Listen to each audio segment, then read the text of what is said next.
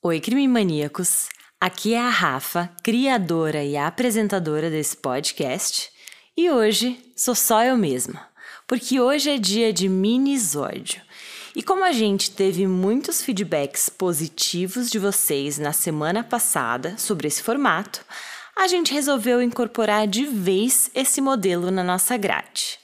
Então sejam muito bem-vindos ao nosso segundo minisódio, que hoje vai contar a história de uma garota trabalhadora e que tinha planos em sua vida.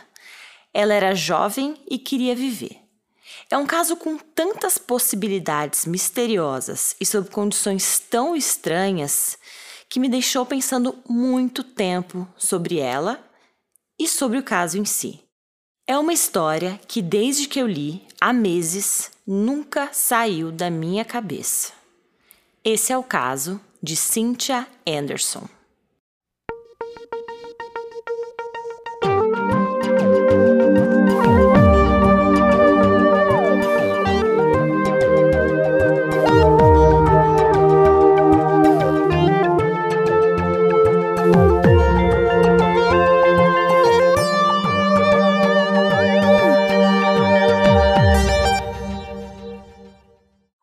4 de agosto de 1981 provavelmente começou como um dia comum para a jovem Cynthia Jane Anderson. Depois de ter pulado o café da manhã, a garota de 20 anos saiu da casa que ela morava com os pais, em Bedford Township, no estado do Michigan, nos Estados Unidos, por volta de 8 e meia da manhã. E ela fazia isso todos os dias. Saía cedo rumo ao seu trabalho, pegava seu carro branco da Chevrolet e dirigia por volta de uns 15 minutinhos até o Manhattan Boulevard Leste, na cidade de Toledo, Ohio. E mesmo sendo em outro estado, é importante falar aqui que as duas cidades, a que ela morava e a que ela trabalhava, eram na divisa entre os dois estados de Michigan e Ohio, então ficavam pertinho uma da outra. E outra coisa interessante que eu queria contar para vocês é que eu já estive em Toledo, Ohio. E quando os casos acontecem em lugares que a gente conhece, parece que impacta de um jeito diferente na gente, né? E além de ser misterioso, esse caso da Cíntia, e não sair da minha cabeça, por eu conhecer a cidade, foi mais um motivo para eu escolher contar essa história hoje para vocês. Cynthia Anderson tinha 1,62m, 52 quilos e era descrita como uma cristã devota que adorava a sua família e seu trabalho. Ela trabalhava num escritório de advocacia de James Rabbit e Jay Feldstein como secretária administrativa. Agora, quando eu li que o escritório ficava num lugar chamado Manhattan Boulevard, eu logo imaginei prédios altos, espelhados, grandes cafeterias, restaurantes, pessoas andando para lá e para cá. Mas não se enganem, maníacos, quando eu fui procurar imagens desse tal lugar, desse tal Manhattan Boulevard, para entender um pouco melhor a história, eu me deparei com uma avenida longa, meio remota, com casas de um lado, algumas fábricas de outro e com alguns escritórios próximos no meio de tudo isso. Não em prédios grandes e espelhados, como eu imaginava, mas sim em casas baixas, às vezes com dois andares, três no máximo.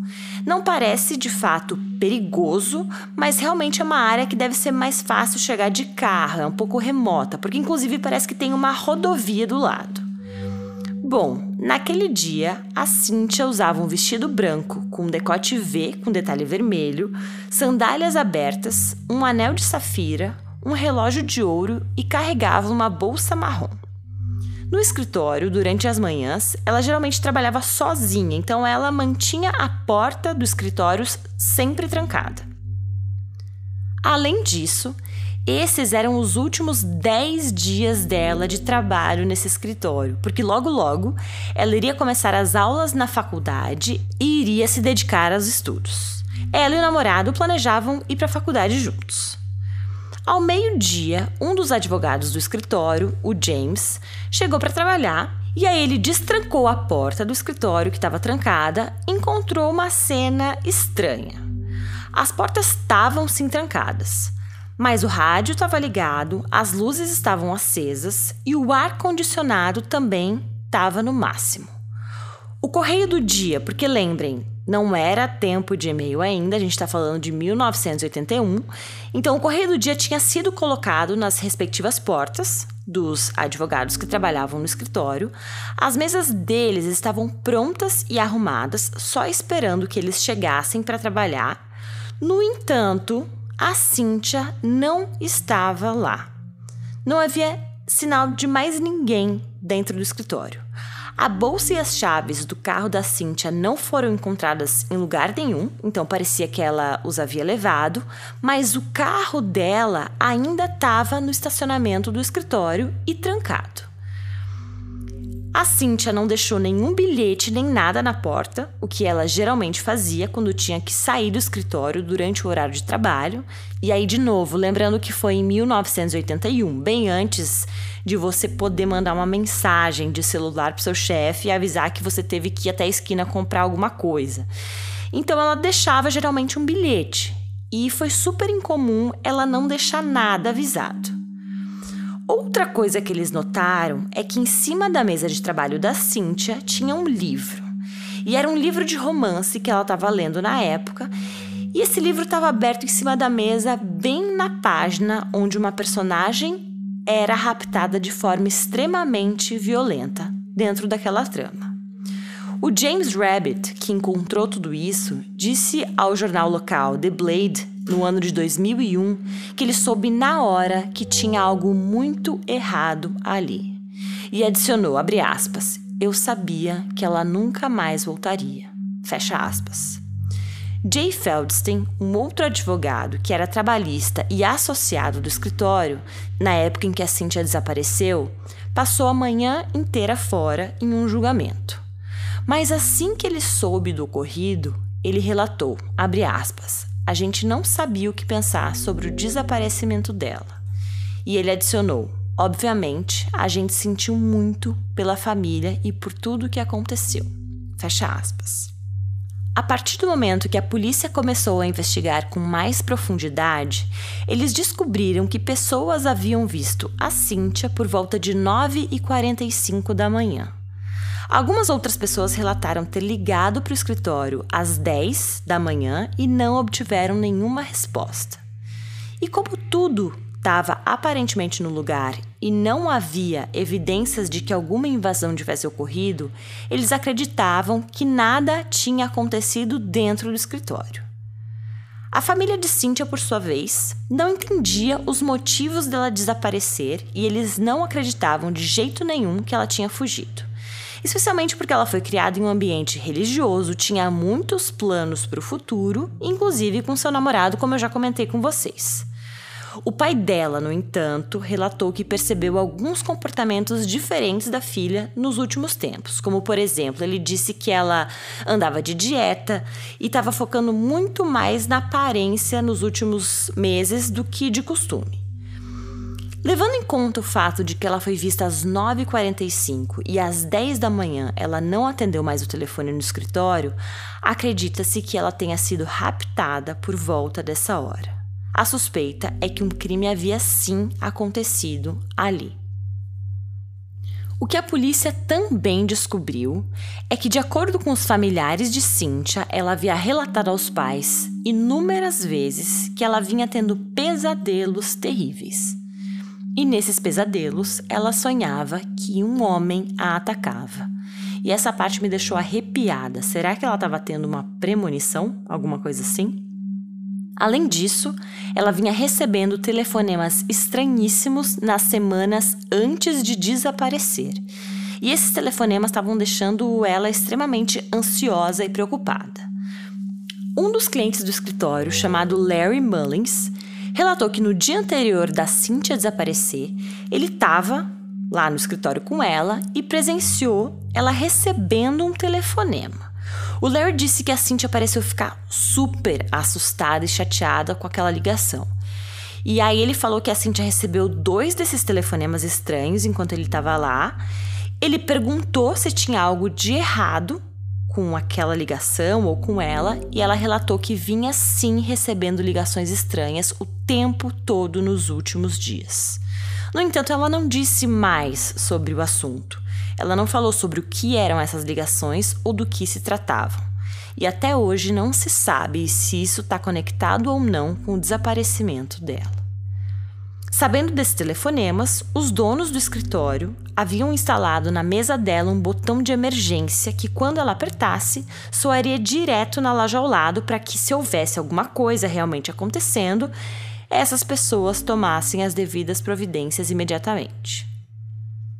Outra pista que a polícia tinha era sobre um homem não identificado que escrevia Eu te amo, Cindy, assinado GW, em uma parede que ficava perto do escritório onde ela trabalhava.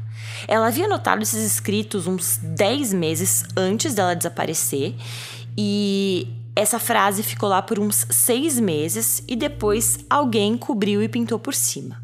Mas a Cynthia ficou apavorada quando algumas semanas depois de ser coberto, os escritos apareceram de novo. Os policiais questionaram inúmeras pessoas da região com as iniciais GW, incluindo um homem da área da manutenção do escritório que tinha as chaves de lá. No entanto, não houve nenhuma evidência concreta que conectasse ele diretamente com o desaparecimento. Em setembro de 81, um mês depois da Cindy desaparecer, a polícia recebeu uma pista anônima. E dessa vez eles achavam que iriam chegar em algum lugar. O informante que ligou parecia nervoso e não quis revelar seu nome, mas soube-se que era uma mulher e o que ela disse deixou a polícia de ouvidos e olhos bem atentos. De acordo com ela, a Cindy estava sim viva, mas estava sendo mantida contra sua vontade no porão de uma casa. E esse porão, de acordo com essa informante, ficava dentro de uma casa branca. E essa tal dessa casa branca ficava ao lado de uma outra casa e ambas as casas pertenciam à mesma família. A informante disse também que a família estava fora da cidade, mas que o filho dele estava em casa e era ele que estava mantendo a Cíntia presa nesse porão. A informante, no entanto, não falou aonde era essa casa e quando o investigador tentou fazer mais perguntas, ela desligou. Alguns minutos depois, a informante ligou novamente e, quando outro investigador tentou pegar a extensão em outro aparelho para ouvir a ligação, ela desligou de novo. Os policiais então foram atrás dessa pista para procurar tal casa. Uma busca foi feita na expectativa de encontrar a Cintia, afinal parecia uma pista quente, mas infelizmente não resultou em nada. A testemunha nunca mais ligou e não se sabe se essa informação que ela passou era legítima ou não. A partir do momento em que o tempo foi passando, dias, semanas, meses e mais nada se soube de Cíntia, a investigação levou a polícia a desenvolver algumas teorias. Uma das linhas é que Cynthia foi assassinada por dois irmãos, chamados Anthony e Nathaniel Cook, que nos anos 80 praticaram diversos crimes na região do estado de Ohio. Eles foram a julgamento e condenados por nove assassinatos, mas negaram ter qualquer envolvimento com o caso da Cynthia. Outra teoria trazida pelas autoridades é o envolvimento de um traficante de drogas chamado José Rodrigues Jr. e um advogado chamado Richard Neller. E sabe, o que aconteceu foi o seguinte, gente. Em novembro de 95, a polícia descobriu que eles, o José e o Richard, mais sete pessoas, estavam envolvidos em um grande esquema de tráfico de drogas na região de Toledo, onde a Cintia trabalhava. José Rodrigues era supostamente o líder dessa facção criminosa e o Richard, que também estava envolvido até os dentes com esse esquema de drogas, era advogado no escritório de advocacia que a Cindy trabalhava na mesma época que ela desapareceu.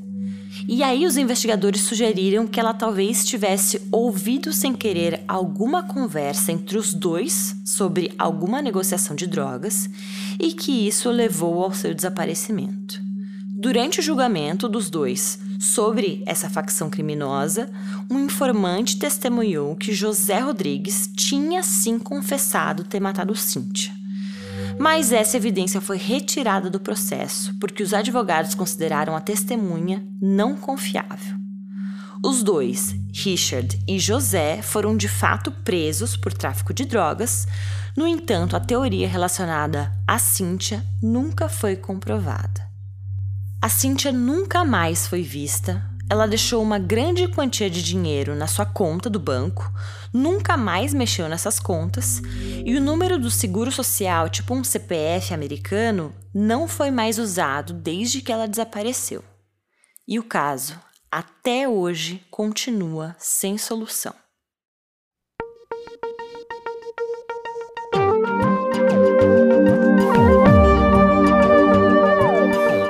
Alguns nomes e aspectos foram adaptados na minha interpretação desse caso.